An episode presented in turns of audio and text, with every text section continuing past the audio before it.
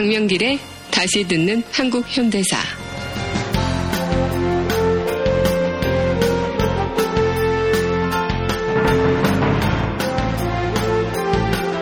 제81강 코리아 게이트와 프레이저 보고서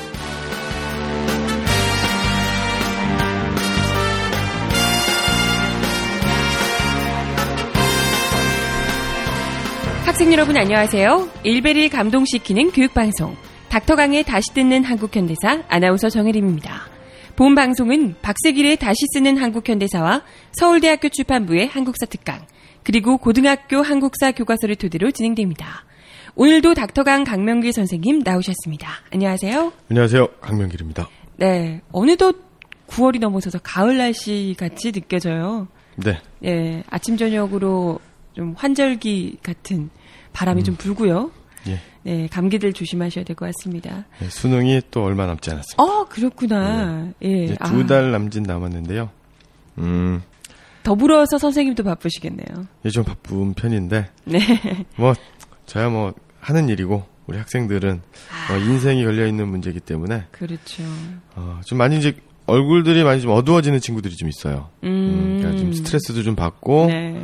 어, 공부가 많이 안 되어 있으니까 네네. 조급해하는 친구들이 있는데 이럴 때일수록 어, 시간 관리 더 많이 더 열심히 하면 좋겠지만 그럴 수 있는 경우도 있고 그럴 수 없는 경우도 있거든요. 네네. 그럴 때일수록 침착하게 차근차근 음. 중요한 것과 어, 긴급 기- 긴급한 것 음. 나누어서 어, 정리해 나가는 시간을 가지면 좋은 결과가 있을 거라고 믿습니다. 예. 두 달, 아, 참. 예. 수능이 언제죠? 이번에는? 11월에 있습니다. 아, 11월에요. 예. 두달 남짓 남았는데요. 좋은 성과 있을 겁니다. 예. 걱정하지 마시고. 네. 오늘 저희가 81강을 함께 할 텐데요. 그 전에 짚어봐야 할 오늘의 역사 어떤 것 있을까요? 예.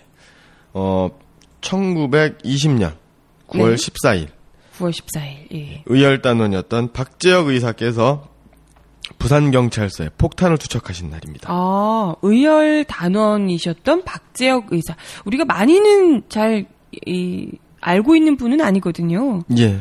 어떤 부, 부산경찰서에 폭탄을 예. 투척하고 뭐 어떻게 되셨는지. 예, 부산경찰서에 네. 폭탄을 투척했다. 네. 이거, 이거보단 더, 더, 더 정확하게 말씀드리면, 어, 경찰서장과 만납니다.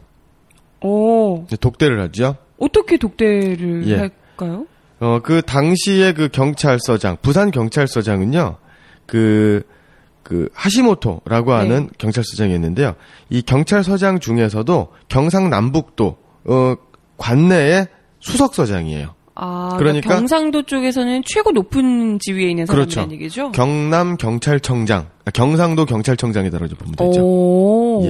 굉장히 이 하시- 높은 사람이었구나. 이 하시모토였는데요. 이 박재혁 선생님께서는 중국인으로 이제 가장합니다. 음. 위장을 하고 고서상, 그러니까 고문서 수집상으로 행세하면서 그 하시모토 경찰서장에게 진귀한 고서가 있다. 음, 하시모토가 그런 것에 좀 관심이 있었나 봐요. 예, 그렇죠. 어. 이렇게 이제 고문서라든가 골동품에 관심이 많았는데요. 음. 그 당시에 그 일제 강점기에. 그 고위 공직자, 일본인 고위 공직자들이 그 조선의 어떤 문화재 음. 약탈의 선봉장이었죠. 아, 그랬군요. 예. 그리고 그들에게 잘 보여서 어, 이득, 개인의 영달을 추, 추구해, 추구하려고 했었던 많은 친일파 민족 반역자들이 음. 그들에게 어, 우리 민족의 자부심이자 어, 그렇죠. 민족적 자존심인 뭐 고려청자, 네네. 뭐 금불상 네. 이런 것들을 갖다 바치죠. 아, 예. 참. 그런 일들이 있었는데 네. 이 고서상으로 어, 위장을 해서 네. 일 1대1로 이제 면회에 성공을 하게 됩니다. 아, 취향을 딱 맞춰서 제대로 타겟을 예. 잡았군요. 이 경찰서장이 이제 집무실로 이제 안내를 해서 탁자에 마주 앉게 됩니다. 예, 하시모토와 마주 앉은 어, 박재혁 선생께서는 보자기를 펴면서 진기한 고서 중국 고서를 꺼내는 척하면서 폭탄을 끄집어내죠. 어머나. 대단해. 그리고 안전 장치를 부릅니다. 아니 그러면 본인도 같이 있는 공간에서 폭탄을 예, 터뜨린 거잖아요. 그렇습니다. 어떻게 보면 그러니까 같이 죽겠다 이런 생각이 아니셨을까 싶기도 하고요. 그러면 그 하시모토는 어떻게 됐나요? 어 그러면서 이제 죽었겠죠. 죽었습니다. 어, 네네네. 어 폭탄을 끄집어내고 안전장치, 안전핀을 뽑죠. 네. 그리고 나서 선생은 정색을 하시면서 유창한 일본어로 독립투사들을 잡아, 잡아 괴롭힌 죄를 꾸짖으시고 어, 반, 그 즉시 폭탄을 마루에 내리쳤죠. 폭음과 함께 폭탄이 터지면서 어, 흰 연기가 사방을 가득 채우고 지척을 분간할 수가 없었죠. 예. 네. 아, 이제 마지막에 또 중국인인 것처럼 행세를 하시다가 갑자기 안전핀을 뽑으면서 호통을 막 치시고 폭탄을 예. 던- 던지셨다. 그러고 나서 박재혁 선생께서는 어떻게 되셨나요? 예, 박재혁 선생께서는 이제 부상을 당하신 거고요. 아, 다행히 목숨은 예. 건지셨는데. 하시모토는 어, 이제 사망을 하게 된 음. 거고요. 그리고 나서 이제. 예, 예. 어, 응급치료를 받으신 선생님은 경찰서에 끌려가 취조, 고문을 음, 받으시고요. 네. 음, 그리고 함께 그 거사를 준비했었던 어, 최천택, 김영주, 오택, 김병태, 김기득, 음. 박창수 선생님 등을 이 이제 피체 검거당하시죠. 아, 예, 그리고 이제 부상 지, 지방법원에서 재판이 열렸는데요. 네네. 1920년 11월 2일, 그러니까 사건 발생 두 달이 채 안 돼서 음. 사형 언도를 받으시고 어, 21년 2월 14일 대구 복심법원에서 무기징역을 받았습니다. 네네. 그러면 이제 무기징역이 되는 거 아닙니까? 그죠? 하- 그러나 다시 상소한 경성 고등법원에서 3월 31일자로 사형을 받아 음. 형이 확정이 됩니다. 그래서 결국은 옥중에서 사망을 하시는 건가요? 예, 아니죠. 어, 당연히 옥중에서 사망은 하셨지만 네. 일제에 죽을 수 없다라고 하시면서 단식을 하십니다. 어. 외놈 손에 사형 당하기 싫어 단식 중이다라고 어, 면회를 온 최천택 선생에게 말씀을 하시고 네. 어, 5월 11일 결국 선생께서는 단식으로 순국하시고 순국하시게 됐죠. 아, 그렇군요. 예. 참, 끝까지, 마지막까지. 예. 그래서 박재혁 선생께서는 1962년 건국훈장 독립장을 음. 어, 주서받으셨고요. 어, 이 그 부산 경찰서 폭탄 투척 의거가 있었지 두 달 후에는 1920년 11월에 밀양 경찰서에서 네. 의열단원 최수봉 선생님에 의해 그 밀양 경찰서 폭탄 투척 사건이 아. 있었고요. 21년 9월에는 우리가 잘 알고 있는 의열단원 김익상 선생께서 총독부에 들어가 폭탄을 던지고 상해로 무사히 음. 네네. 귀환하셨던 사건도 있었고요. 야 22년 3월에는 김익상 선생님이 다시 오성윤 선생님과 함께 일제 군부의 거물, 어. 그다음에 또 대외 침략의 앞장 앞잡이였던 육군 대장 다나카 기이치를 처단하기 위한 거사가 결행되기도 했었고요. 네. 그래서 이 박지혁 선생님의 부산 경찰서 투척, 폭탄 투척 음. 의거를 통해서 그 의열단원을 뿐만 아니라, 예. 예, 뿐만 아니라 수많은 의열 투쟁이 일어나게 됐었던 네. 어, 좀 시작점이 됐네요. 박재혁. 선생의 이런 의교가. 근데 지금 의열단 얘기도 계속해서 하고 계신데 우리가 또 최근에 어, 영화 암살 때문에 의열단이 굉장히 좀 음, 국내에서도 많이 화제가 되기도 했었잖아요. 예. 의열단 중에서 뭐 김 김원봉 선생, 약산 김원봉 예. 선생은 우리가 뭐 그래도 암살 때문에 알게 됐지만 이렇게 단원들 이름까지는 잘 몰랐거든요. 예. 근데 박지혁 선생하고도 그러면 어쨌건 김원봉 선생과도 친분이고 이러실 것 같아요. 그죠? 예. 어찌 보면 우리가 이제 의열단, 의열투쟁 한다고 하면 그 김구 선생님의 한인애국단, 그다음에 음. 또 약산 김원봉 선생의 그 의열단을 네네. 알고 있죠. 네. 그러니까 이제 김원봉 선생님은 어 단장이니까. 의열단 단장이니까 우리가 잘 알고 있는데 네, 네. 어 실제 어찌 보면은 박지영 선생님이야말로 의열단의 단장이었던 김원봉 선생님을 만든 사람 아닌가. 음. 어. 둘도 없는 동지가 아닌가라는 생각이 듭니다. 어. 그게 왜 그러냐면 어그 박지혁 선생님께서는 그 이제 부산 상고를 나오셔가지고 네. 그 오늘날 이제 부산 상고죠. 네, 네. 거 나오셔가지고 거기서부터 부산에서 어 최천택 선생님과 함께 그 독립운동을 음, 계속해서 예 비밀 네. 결사를 하셔가지고 바로 뭐냐면 어 구세단이라고 하는 구세단? 구제한다 세상을 어. 그러한 독립운동 비밀 결사 단체를 어. 조직을 하세요. 네, 네. 그리고 어 그 박지혁 선생님의 동지이자 친구인 음. 최천택 선생님이 네. 밀양을 한번 가시게 되는데요. 네, 네. 밀양에도 일합사 한마음 한뜻으로 모인다.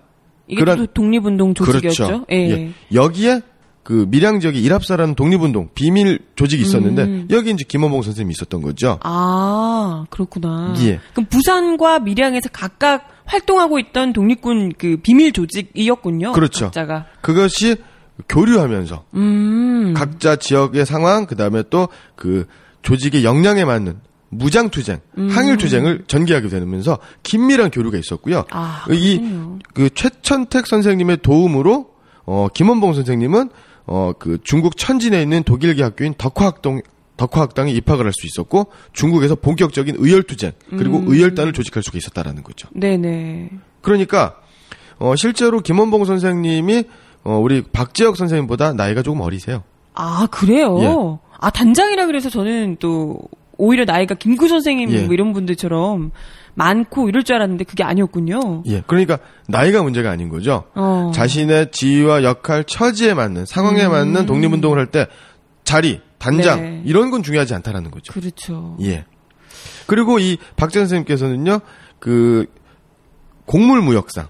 음. 그러니까 그 당시는 그 일제 수탈 정책으로 인해서 그 일본에는 곡물이 많이 부족하지 않습니까? 그래서 네네. 곡물 수출입이 굉장히 활발했었거든요. 네네. 그래서 곡물 무역상을 하면서 수많은 그 막대한 양의 독립운동 자금을 모으시고 어. 뭐 싱가포르라든가 마카오라든가 음. 중국이라든가 이렇게 하면서 독립 자금을 조달하시고 아. 그러니까 어찌 보면 의열단의 배후에서 의열단 단원들이 김원봉 선생님을 비롯한 의열단 단원들이 어 조국 독립을 위해서 음. 열심히 싸울 수 있도록 뒷받침을 해준 분이 바로 아. 박재혁 선생님이다. 그렇군요. 라고 볼 수가 있는 거죠. 네.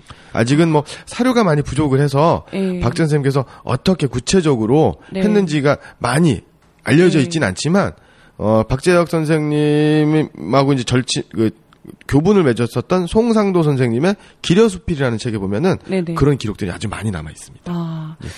아니, 하, 사실 우리나라에서 대한민국에서 지금 훈장까지 받으신 그런 분의 사료가 이렇게까지 제대로 남아있는 게 없다는 것도 그리고 우리가 잘 모르고 있다는 것도 너무나 마음이 아픈데요. 최근에 또, 이뭐 국정교과서나 뭐 이렇게 얘기하면서 이런 의열단 얘기는 아예 빼겠다는 지금 이야기를 하고 있는 거잖아요. 예. 학생들이 너무 공부 막할 양이 많다면서. 그렇죠. 참, 예. 학생들이 공부할 양이 많아요. 국사 교과서가 여러 개면 네. 그러면 영어 국사보다 한국사보다 영어나 국어나 수학 네. 공부 부담이 더 세지 않습니까? 저 영어, 아우 수학, 어우 장난 아니죠. 그런데 국어, 영어, 수학 교과서가 하나입니까? 여러 개 아닙니까? 여러 개죠. 여러 개죠. 그러면 국영수도 국정으로 하나로 만들어야 공부 부담 줄지 않겠습니까? 그러게 말이에요. 이게 말이 안 되는 거죠. 네네.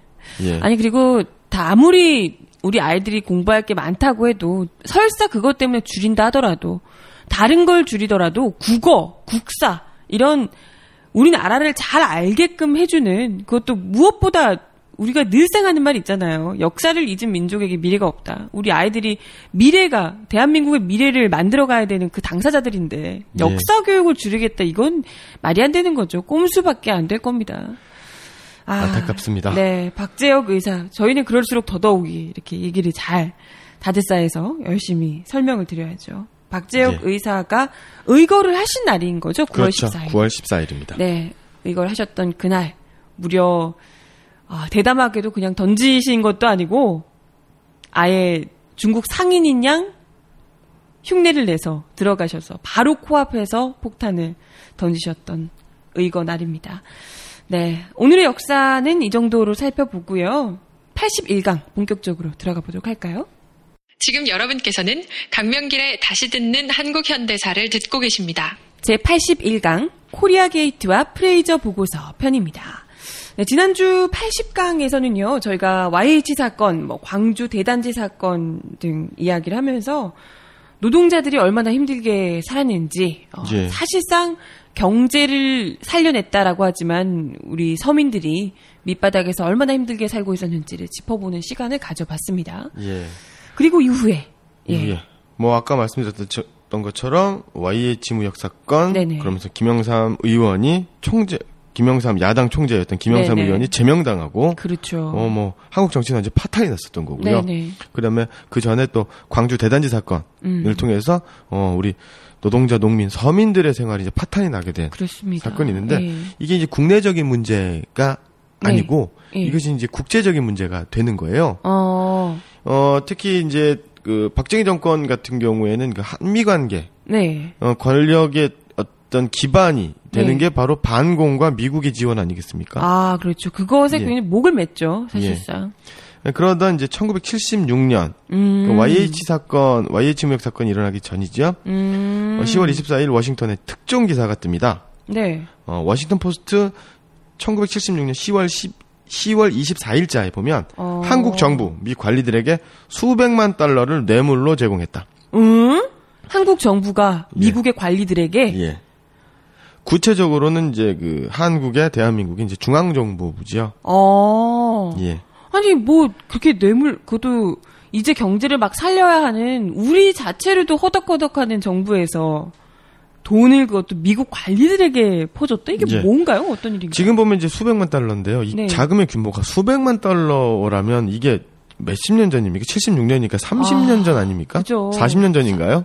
예, 40년 전이네요. 40년 전. 오, 40년 전에 수백만 달러면 뭐 예, 어마어마한- 지금으로 뭐 수천만 그죠 그죠. 그 이상이 네, 되겠죠? 네. 음. 그 관련된 그 미국 상하원의 의원들이 무려 90여 명입니다. 아니 그렇게까지 왜 돈을 뿌려야 하죠? 뭐 때문일까요? 왜 뿌렸을까요? 예. 잘 받아 우리 정부 좀 잘 봐달라 이런 용인가요? 국정원이 중앙정보부가 네, 맞습니다. 어, 네. 이게 그 코리아 게이트가 바로 뭐냐면 네. 어, 그 전직 중앙정보부 요원이었던 이재현이라는 사람이 네. 어, 폭로를 하게 됩니다. 한국의 중앙정보부가 어, 미국 내에서 반한파에 대한 음. 어, 인권 탄압만 하는 것이 아니라 이 반한파라고 네. 하는 건 한국을 반대하는 사람이겠죠? 네네네. 한국을 반대하는 미국인이겠습니까? 한국인이겠습니까? 미국인이겠죠. 미국에서 미- 한국의 중앙정보부가 미국인을 탄압하면 그게 가능할까요? 어, 안 되겠죠, 안 되겠죠. 그렇죠. 예. 미국에 있는 한국인 중에 아, 대한민국 박정희 걸 박정희 정권을 반대하고 비판하는 사람들을 탄압한다라는 거죠. 어, 뿐만 아니라 국내에서도 네. 그뭐 민청학년 사건이라든가 음. 뭐그 동베를린 사건이라든가 네. 뭐 굉장히 간첩 조작 사건 굉장히 많지 않았습니까? 그쵸, 그쵸. 래서 미국은 그 닉슨 행정부와 그 카터 행정부, 미국 음. 행정부는 어 성격 뭐 정권의 성격에 따라 좀 다르긴 하지만 한국의 인권 탄압, 음. 민주주의 탄압에 대해서 굉장히 신경을 쓰게 되죠. 음. 예. 그러다 보니까 미국 의회에서 네. 미국 정계에서는 당연하게 어 박정희 정권에 반대하는 박정희 정권에게 비판적 태도를 취하는 상원, 하원, 이 국회의원들이 그 다수 포진하게 되어 있었다는 거죠. 음, 네. 예. 그러면 이런 것들을 어 이런 것들이 미국 내에서 반박정희 여론이 음. 조성이 되겠죠. 이것을 무마하기 위해서 대규모로 무차별적으로 회유, 매수, 음. 협박, 네. 공작을 하고 있다라는 것이 폭로가 되죠. 네. 이재현이라는 사람에 의해서 폭로가 됐다고요? 그렇죠. 근데 이게 지금 아까 이야기하신 코리아 게이트라는 예. 건데요. 정확하게는 아, 아까 미국 언론에 이게 먼저 실리면서 알려지게 된 건가요? 그렇죠. 국내 언론에서는 당연히 실릴 어, 수가 없겠죠. 어, 그랬겠죠. 네, 예. 뭐. 어, 여기 이제 대표적인 사람이 이제 박동선이라는 응. 이 한국 사람 사람입니다. 박동선이라는 사람이 우리나라 직원, 정부 직원인가요? 아니 정부 직원이라고는 볼 수가 없고요. 그냥 로비스트입니다. 어, 일단 표면적으로는 로비스트. 그렇죠. 예. 어, 아직까지 이제 살아 있고요. 아, 어, 그래요? 예. 어. 그 종편이 출범할 때, 종편이 네네. 막 방송 개국 방송을 시작할 때 네네네. 박동선 씨가 어, TV 인터뷰에 나온 걸 제가 이제 본 적이 있습니다. 음. 어, 아니, 이게 이걸로 문제가 됐던 사람인데, 예. 그게 가능한 거예요? 뭐 글쎄요. 네.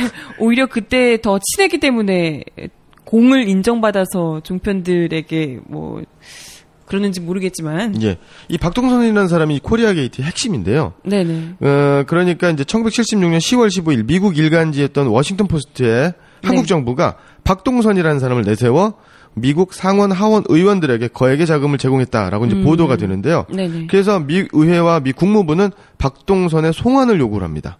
어. 그런데 한국 정부는 미국 측이 청와대를 도청했다. 음. 란 도, 도청한 적이 있거든요. 어. 지금이 되는 지금은 도청이 되는지 안 되는지 모르겠으나 네네. 어, 미국의 도청 기술 뭐 세계 최고 아닙니까? 그죠. 그래서 어, 이런 거를 어, 문제 삼아 송환을 거부를 한 겁니다.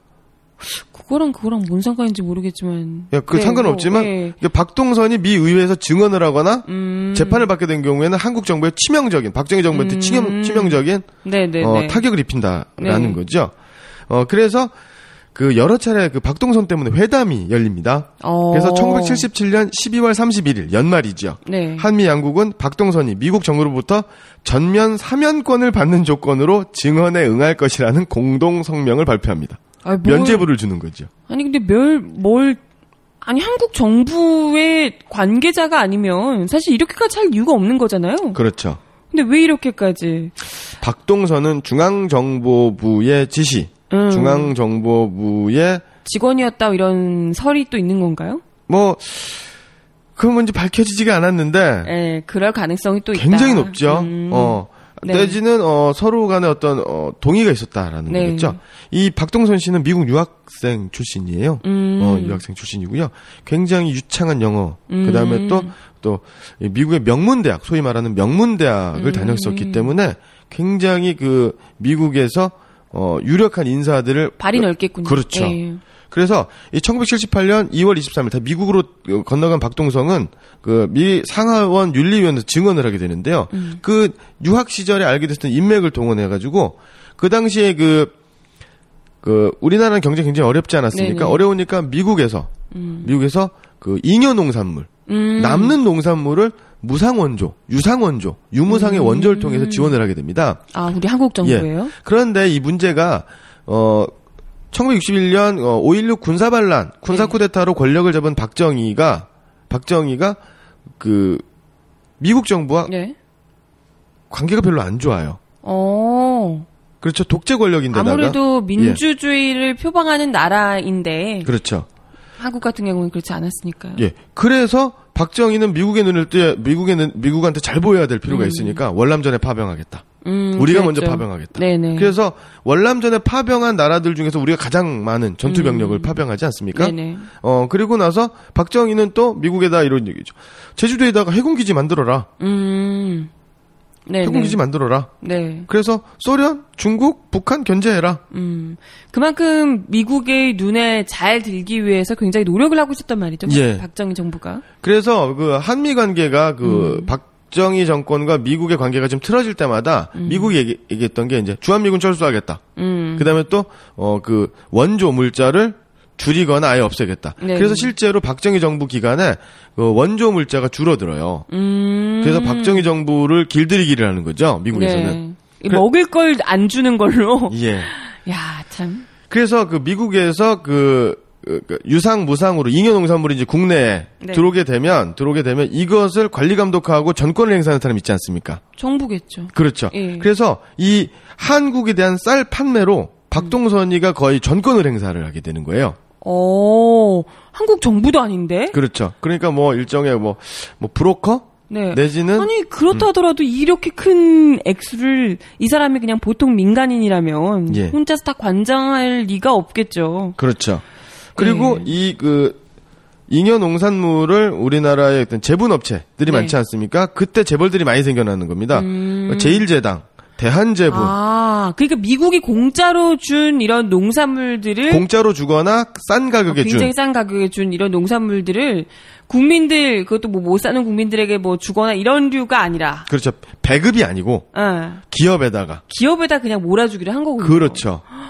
와, 그럼 그걸 받은 사람은 당연히 이건 공짜 이만큼을 받는 거니까요. 엄청난 특혜가 되는 거죠. 예. 예. 와, 참. 그럼 거기에서 그 우리나라가 그 밀 자금률이 거의 0%죠. 예, 그렇죠. 우리 밀이 거의 없지 음, 않습니까? 네네. 예. 그렇게 되니까 어 이 상원에서 음. 하원 윤리위원회에서 증언한 박동선이 증언한 거는요. 어 쌀 판매 대가로 920만 달러를 벌었다. 음, 그 중에 800만 달러를 로비 활동에 지출했다. 음. 예. 그리고 어 청문회에서는 어 하원 의원 32명 네. 전현직 의원들에게 어, 32명의 전현직 의원들에게 약 85만 달러의 선거 자금을 제공했고 그 다음에 1972년에는 1972년에는 미국 대선의 공화당 대통령 후보였던 닉슨에게도 2만 5천 달러를 제공했다. 헐. 이렇게 되니까 이거는 발칵. 미국도 발칵 뒤집어진 거예요. 예. 일단 선거 자금 관련해서 법적으로 뭐 위반이 될 수 있으니까요. 예. 그러다 보니까 이렇게 큰 뉴스가 됐군요. 예. 코리아 게이트. 요게 바로 이제 박동선 사건 또- 음. 또는 이제 코리아 게이트가 되는 겁니다. 네. 참, 이 사람을 글쎄, 그러고 나서는 어떻게 이 사람은 아직까지도 잘 살고 계신 듯 한데 전혀 처벌받거나 이런 게 없는 건가요? 뭐 처벌은 구체적으로 받진 않았습니다. 그 난리를 치고도 예. 우리 정부와의 연관성 이런 것에 대한 것은 당연히 뭐 수사도 못했을 테고요. 예. 정부에서 그냥 미국 정부에서 그렇게 보도가 나온 걸로 그냥 그치게 된 거군요. 그렇죠. 그래서 이 미국에서도요. 이 네. 문제가 너무 심하니까 네. 이거 어때 이거 미국 국회의원들 무작위 감옥에 가야 되는 건 아닙니까? 아 그리고 닉슨 뭐 대통령까지 그런 상황이니까요. 예. 네. 그래서 그래서 어 민주당 의원 3명만 네. 징계합니다. 아, 징계. 징계하는 법적 처벌이 아니라 네. 징계죠. 하는 수준으로 그쳤다. 예. 그러면서 어 요때 어 미 하원의 윤리위원회가 이제 조, 사 보고서를 이제 발표를 하게 되는 거죠. 네네. 그게 바로 어, 유명한 프레이저 보고서가 되게 되는 겁니다. 음, 예. 프레이저 보고서가 이 박정희 정부, 우리 정부에 대해서 미국이 일종의 제3자의 객관적인 시각으로 나름 그뭐 미국 입장이겠지만요. 예. 우리 한국 정부에 대한 여러 가지 좀 특히 박정희 전 대통령에 대한 구체적인 사례들을 담고 있다고 알려져 있는데요. 그렇습니다. 어떻게 평가하고 있나요? 프레이저 예, 보고서. 프레이저 보고서는요, 1976년 그, 그, 코리아 게이트 사건으로 네. 인해서 그 미국의 프레이저라고 하는, 어, 그 의원이, 음. 어, 박정희에 대해서, 네네. 요 사, 코리아 게이트 사건의 박정희 사건, 관- 그 네. 박정희 정권과 관련된 사건의 전말을 조사하게 되는 거고요. 아. 그 사람의 이름을 따서 만든 보고서가 프레이저 보고서고, 보고서. 음. 요것을 근거로, 요것을 토대로 해서 자료를 덧붙여서 네. 그 자료를 보강해서 나온 게 바로 민족문제연구소에서 발, 그, 영화로 만든, 다큐멘터리로 만든 백년 전쟁. 아. 박정희 편이 되는 거죠. 아, 그렇군요. 예. 백년 전쟁 아마 많이들 보셨을 것 같은데. 그게 바로 프레이저 보고서를 기반으로 한, 예. 아, 작품이군요. 어, 이 양이 굉장히 많아요. 676페이지가 되는. 아, 책이. 나와요? 예, 책이 나와 있습니다. 네. 이게 월- 영문이잖아요. 미국 네네. 거니까. 영문인데요. 그, 올해, 아, 작년이죠. 작년 2014년 2월 달에 프레이저 음. 보고서가 완역이 돼서, 네. 어, 보고서가 나와 있는데요. 한번 좀 읽어보시면 좋을 것 예. 같네요. 그, 책값이 뭐 그렇게 비싸진 않습니다. 네. 어, 그래서 한번 사서 보면 한국의 근현대사, 네네. 그다음에 박정희, 음. 어, 박정희에 대한 가장 완벽한 평가서가 아닌가, 네. 가장 객관적인 평가서가 아닌가. 사실 좀 국내에서 박정희를 평가하기는 참 어렵고요. 사실 뭐만 하면 다이 눈에 쌍심기질을 켜고 달려드는 사람들이 많기 때문에 미국에서 어떻게 보면 가장 객관적인 시각으로 또 나름 분석할 수 있었을 제3자가 보고 있는 이야기도 궁금해지네요. 거기 안에 담겨 있는 것들 뭐 물론 분량 굉장히 많지만요. 예. 좀 그래도 이런 내용들이 있었다 이런 거 얘기해 주시면 좋을 것 같아요. 예. 어, 주요 대목만 좀 말씀드리면은요. 네네. 1940 프레이저 보고서에 의하면 어 1944년 1월 박정희는 일본 군사학교에 임관했다. 음. 그리고 이- 만주의 일본 군대에서 복무했다. 음. 어 케네디가 제일 먼저 박정희에 대해서 알게 된 것은 어 박정희가 한국 민족을 배신했던 친일파다라는 어. 거죠. 와. 정확하게 그냥 어, 어, 요 부분은 그 이제 그 백년 전쟁에 보면 이제 나와 네. 있는데요. 그러니까 그뭐 프레이저 보고서에 음. 뭐 민족을 배신한 친일파다라는 말은 안 나와 있는데 음, 음. 일본 군사학교에서 임관했다. 음, 음. 어, 그리고 일, 만주의 일본 군대에서 복무했다라는 네, 네. 사실이 친일파란 얘기죠. 그렇죠. 어, 이게 보고서니까 일단 감정적인 음. 그런 언어. 친일파라고 하는 언어가 되게 주관적인 평가, 그러니까 네. 음. 우리 민족에게 있어서는 대단히 객관적이고 명확한 평가이지만 네. 어, 대한민국 우리 민족의 문제를 바라보는 외국에서는 어, 대단히 객관적인 평가라고 보- 그 객관적인 단어다라고 좀 음. 보기는 좀 애- 어려울 수가 있어요. 네, 네. 그래서 그냥 사실만 적시한 겁니다. 음. 예. 그렇게 돼 있었고요. 어, 박정희는 어 박정희는 그 300명의 동료들이 체포되도록 증거를 제공했다. 이게 바로 이제 그 남노당 아. 그 사건. 군사 네. 총책으로서 네, 네, 여순 반란, 야, 네. 여순 반란이 아니라 여순항쟁 사건, 그쵸. 여순 사건의 어떤 그 과정에 있었던 음. 일들이죠. 네. 어 그리고 나서 이제 나중에 그 프레이저 보고서에 의하면 그 미국은 어 미국의 결론이 내린 것은 박정희는 공산주의 음. 더 이상 공산주의에 동조하거나 이러진 않을 것이다. 음. 왜냐하면 이미 어 이제 친미로 돌아섰으니까 음. 뭐 이, 런 얘기가 지금 나와 있고요. 그래서 네네. 여기는 어, 박정희에 대해서, 음. 박정희에 대해서, 박정희 권력에 대해서, 그 다음에 또 한반도를 둘러싼 음. 미국의 전략. 네네. 그- 얼마나 내 말을 잘 들을지 뭐 이런 것들이겠죠. 그렇죠. 네. 예. 뭐, 이렇게 이제 공개가 되는 거고요. 음. 여기서 지금 나왔었던 게, 그, 바로, 그, 한미 관계에 음. 대한 내용들이 굉장히 많이 나와 있습니다. 아, 특히, 페이저 보고서. 예, 그 다음에 박정희의 그 경제개발 정책과 미국의 아시아 정책은 음. 네네. 어떤 연관? 네네. 그래서 결론은 이런 겁니다. 미국이 음. 어, 경제적인 부담을 네. 부- 줄이기 위해서 한국 경제를 발전시키려고 했고 음. 그러한 과정은 일본의 의- 일본의 종속적인 한국 경제를 만들어서 어, 한국 음. 경제를 좌지우지하려고 했었던 것이다. 네. 지금 보면은 그 우리나라 그 주한 미군의 그 주한 미군의 그 명령이라든가 작전 지휘는 바로 이제 일본에 있는 태평양 사령부거든요. 음. 그렇죠? 이 태평양 사령부는 미국 본토에 네. 그 명령을 받는 거고 그죠. 그렇게 되는 거죠. 음. 음. 아, 그래- 참, 예. 아니, 근데 이런 프레이저 보고서가 처음 밝혀지게 된 게 아까 말씀드린 코리아 게이트 때문이라고 하셨잖아요. 예, 예. 그때 국내에는 이거에 제대로 알려지지 못한 거죠, 그럼. 알려질 수가 있겠습니까? 그죠. 모든 걸 다 쥐고 있었을 테니까요. 예.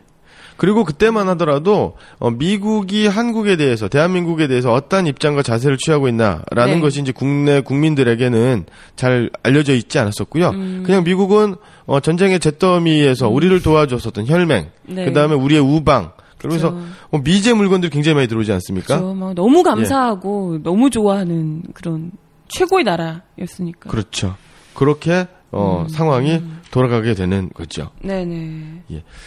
어, 그러한 상황에서 이제 부마항쟁이 좀 일어나게 되는 거죠. 네네. 그러고 나서 이제 10.26으로 가게 되는 거고, 네네. 어, 뭐 이러한 과정들이 박근혜, 에, 그 박정희 정권의 네. 몰락을 네. 가속화하게 되는 음. 계기가 되었다. 그러니까 국내적으로도 그렇지만 사실상 박정희 정권이 상당히 많이 의존하고 있었던 미국에서도 이런 뭐 코리아 게이트나 이런 사건들이 터지면서 한국 정부 특히 박정희 정부가 아 이젠 여기를 더 밀어주기 어렵겠다 이런 생각을 좀 하게끔 만드는 어떻게 보면 계기가 됐을 수 있겠다.